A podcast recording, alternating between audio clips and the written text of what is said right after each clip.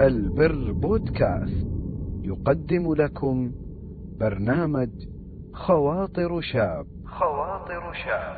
تقديم فضيلة الشيخ حمد العتيق. حفظه الله. شيخنا بعض الشباب يعني عنده حب متابعة ما يسمى بالأبراج ويدخل مواقع الأبراج ويتابعها ويحاول أنه يتنبأ. فهل هذا يجوز؟ وشو هي نصيحتكم يا شيخ؟ آه، نصيحتي لمثل هؤلاء أن يعرفوا قبل الدخول في هذه المواقع أو متابعة ما يسمى بالأبراج لمعرفة أو التنبؤ بالمستقبل أن يسأل نفسه هل هو مسلم؟ إذا قال نعم أنا مسلم نقول له ألم تقرأ في كتاب الله عز وجل قوله تعالى قل لا يعلم من في السماوات والأرض الغيب إلا الله. إلا الله سبحانه وتعالى. والله عز وجل أمر النبي صلى الله عليه وسلم أن يقول ولو كنت أعلم الغيب لاستكثرت من الخير. من الخير وما مسني السوء. فانظروا الله عز وجل بين لنا وقطع أن يعلم أحد الغيب. كيف تصدق أن هذه الأبراج وأن من يقرأ هذه الأبراج من المنجمين ومن الكهان أو العرافين أو السحرة أو غيرهم أنهم يعلمون الغيب؟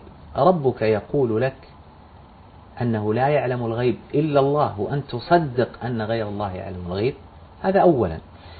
ثانيا النبي صلى الله عليه وسلم حذر ونهى أشد التحذير من إتيان الكهان والعرافين وسؤالهم. قال النبي صلى الله عليه وسلم فيما رواه الأربعة من أتى كاهنا أو عرافا فصدقه بما يقول فقد كفر بما أنزل على محمد صلى الله عليه وسلم. لماذا النبي صلى الله عليه وسلم نص وقال فقد كفر بما أنزل على محمد؟ يعني كفر بالقرآن. لماذا؟ لأن من القرآن قول الله عز وجل قل لا يعلم من في السماوات والأرض الغيب إلا الله. إلا الله. ولو كنت أعلم الغيب لاستكثرت من الخير وما مسني, وما مسني السوء. فأولا لابد أن نعلم أن هذا لا ينفع غير حقيقي. قد يقول قائل لكننا نرى أنه وقع يعني يقع أحيانا. أنا أقول لهم أن هذا الوقوع يقع أحيانا لمجرد التوقع يعني الآن نحن في عام 2021 لو أن اجتمعنا عشرة أشخاص وقلنا ما رأيكم أن نتوقع ما الذي سيحدث في عام 22 وأخرجنا ألف احتمال. كم نتوقع أنه سيقع؟ سيقع منها واحد اثنين ثلاثة ربما يقع عشرة أو عشرين من هذه الاحتمالات أليس كذلك؟ صحيح. فمجرد الوقوع لا يعني أننا لما توقعنا أننا نعلم أو قرأنا أو علمنا ما هو الغيب لكن هذا التنبؤ بالمستقبل قد يقع لمجرد توقع الإنسان بما يقع لا لأنه يعلم الغيب وأنه اطلع على الغيب. فقراءة هذه الأبراج أولا لا تنفع وليست وسيلة صحيحة لمعرفة الغيب. وقبل ذلك وبعد ذلك هي مفسدة لمعتقد الإنسان.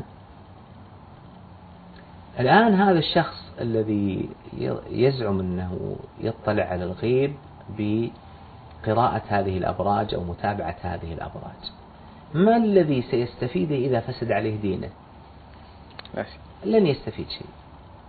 وهي مفسدة للاعتقاد وهي من أعظم أبواب الشرك والكفر بالله عز وجل لأنها تناقض ربوبية الله سبحانه وتعالى. ومعرفة والاطلاع على علم الغيب هذا أمر خاص بالله عز وجل. فمن صدق أن غير الله يعلم الغيب كمن يقول أن هناك خالق غير الله. كمن يقول أن هناك من يحيي ويميت غير الله عز وجل؟ كمن يقول أن هناك إله مع الله عز وجل والعياذ بالله؟ سواء بسواء. الأمر الثالث الذي أختم به هؤلاء الذين يقولون أنهم يريدون أن يعلموا الغيب. أقول لهم لو كان هذا حقيقيا طيب اطلعت على الغيب ما الذي سيحدث؟ يعني إما أن يكون هذا كذب ما في فائدة. وإما أن يكون هذا صحيح وحق. على فرض أنه حق ما الذي ستستطيع أن تغيره؟ لا شيء. لا شيء. إن كان خير فهو سيأتيك سواء علمت به أو لم تعلم به.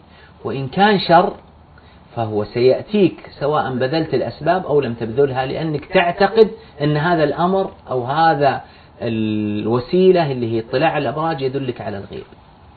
فهو حتى مناقض للعقل. أنت حينما تطلع على الغيب سواء كان خيرا أو شرا ما الذي ستستفيد منه؟ لن تستفيد أي شيء. إن كان خير هو سيأتيك سيأتيك. وإن كان شر لن تستطيع أن تصرفه. هذا على فرض. أن هذا ماذا؟ أن هذا حقيقي. وإلا فإنه أمر غير حقيقي لكن نحن نخاطبهم حتى بعقولهم بما يعتقدونه. نقول هذا لا فائدة لكم فيه. فهو مفسد لمعتقد الإنسان.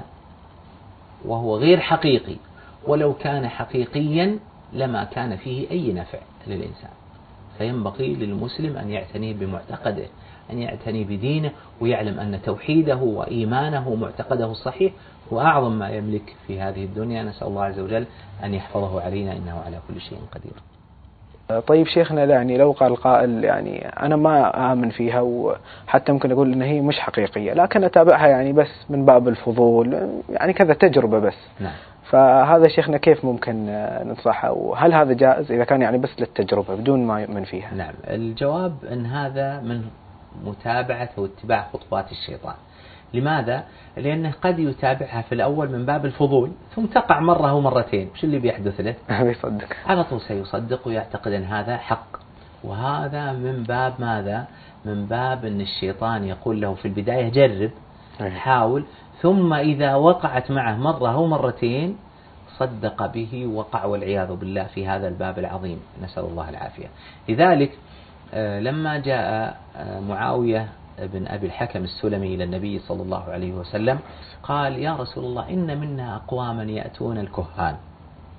ما قال أنهم يصدقونهم؟ قال مجرد أتيان. وش قال النبي صلى الله عليه وسلم؟ قال فلا تأتوهم. فالنبي صلى الله عليه وسلم منعنا من إتيان الكهان والعرافين والمنجمين والذين يدعون علم الغيب سواء كنا نصدقهم أو لا نصدقهم. فالذي يأتيهم من غير تصديق على خطر عظيم. لأنه وقع في الخطوة الأولى لتصديقهم والعياذ بالله. وأما من جاءهم وصدقهم فقد اعتقد ربا مع الله عز وجل يعلم الغيب. نسأل الله السلامة والعافية.